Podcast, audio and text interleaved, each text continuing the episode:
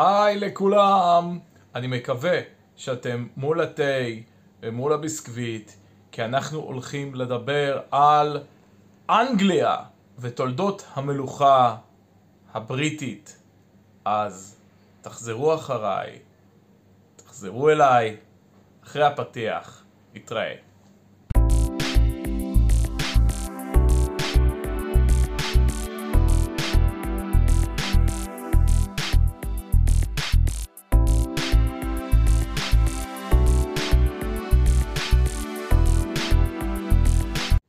חברים, ברוכים הבאים לעוד פרק בערוץ של היסטוריה בעשר דקות, אני טל.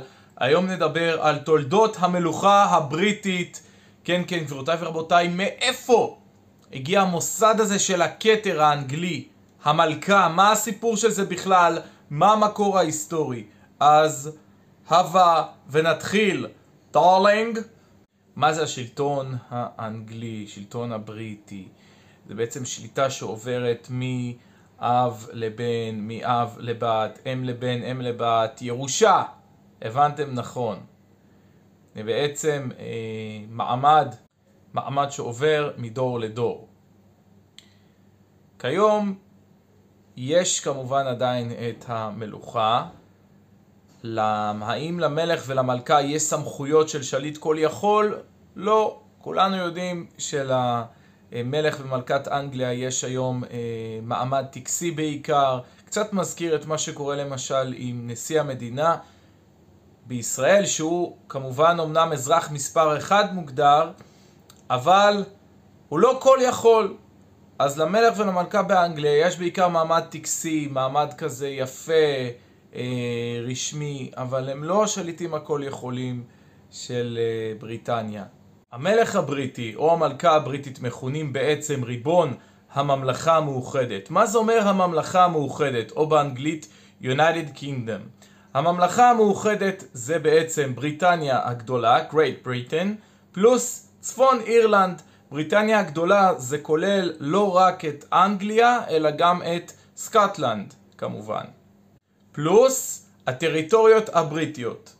מה זה הטריטוריות הבריטיות? זה בעצם שטחי הכיבוש הבריטי מחוץ לאי הבריטי. בעבר זה היה יותר רלוונטי כי הבריטים היו אימפריה ענקית ששלטה אה, בחלק גדול מכדור הארץ, חלק אה, מאפריקה וכמובן המזרח התיכון וכמובן השלטון המנדטורי בארץ ישראל. מקור המנהג של מלך בריטניה זה משנת 1603 שאז בעצם איחדו ממלכות ממלכת אנגליה וממלכת סקוטלנד. זה קצת מורכב הסיפור הזה של האיחוד ממלכות, אנחנו אה, נפשט את זה. 1707 הושלם בעצם האיחוד אה, ב, בין אנגליה לסקוטלנד, שבריטניה אה, הופכת אה, באופן רשמי אה, להיות אה, בריטניה הגדולה, Great Britain. מי שבאותה תקופה בינתיים מלך על uh, בריטניה הגדולה הוא ג'יימס השישי שהיה מלך סקוטלנד אז הוא באותה תקופה מלך על uh, בריטניה הגדולה בזמן, ה... בזמן איחוד הממלכות, הממלכה האנגלית והממלכה הסקוטית.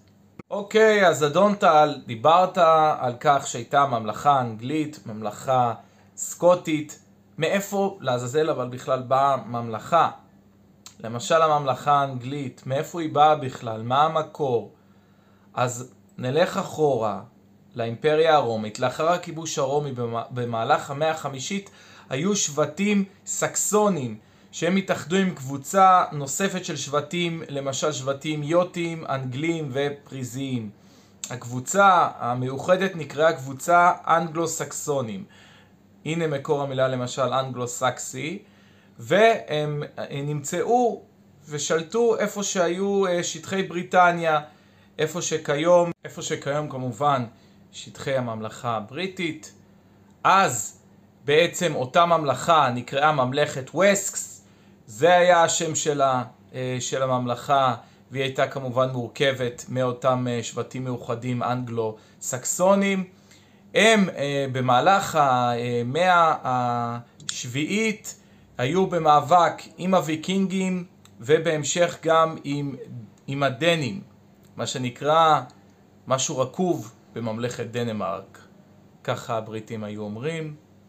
בונוס למי שידע מאיפה המשפט הזה. המלך הראשון של אנגליה, עדיין אנחנו לא מדברים על הממלכה המאוחדת, אנגליה וסקוטלנד, שזה שווה גרייט uh, בריטן, תזכרו, אנחנו מדברים על אנגליה. המלך הראשון של אנגליה עצמה היה uh, בשנת 1066, וויליאם הכובש, וויליאם דה קנקר, אחלה כינוי. אותו וויליאם כבש את אנגליה, את שטחי אנגליה. בשנת 1688 היה חוק הזכויות, במהלכו היה איחוד מרגש בין הממלכות, הממלכה האנגלית והממלכה הסקוטית.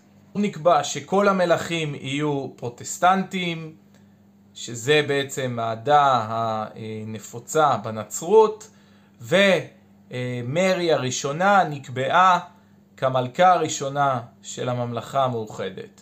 אם כבר מדברים על הכתר הבריטי, אי אפשר שלא לדבר על המלכה הנוכחית, המלכה אליזבת השנייה. אז כמה עובדות מעניינות על המלכה? עשר עובדות. אז המלכה אליזבת השנייה נולדה ב-21 לאפריל 1926. המלא של המלכה שמופיע בתעודת הזהות שלה הוא אליזבת אלכסנדרה מרי ווינזור. של המלכה אליזבת השנייה היה המלך ג'ורג' השישי. מי שראה את הסרט נאום המלך בוודאי זוכר אותו, הכוכב של הסרט, הוא מלך על uh, בריטניה בתקופה של מלחמת העולם השנייה ומאוד הרים להם את המורל באותה תקופה. המלכה אליזבת הייתה נשואה 70 שנה לנסיך פיליפ שלא מזמן נפטר. בגיל 19 המלכה גויסה לצבא והייתה, שימו לב, נהגת משאית. של המלכה הוא הנסיך צ'ארלס.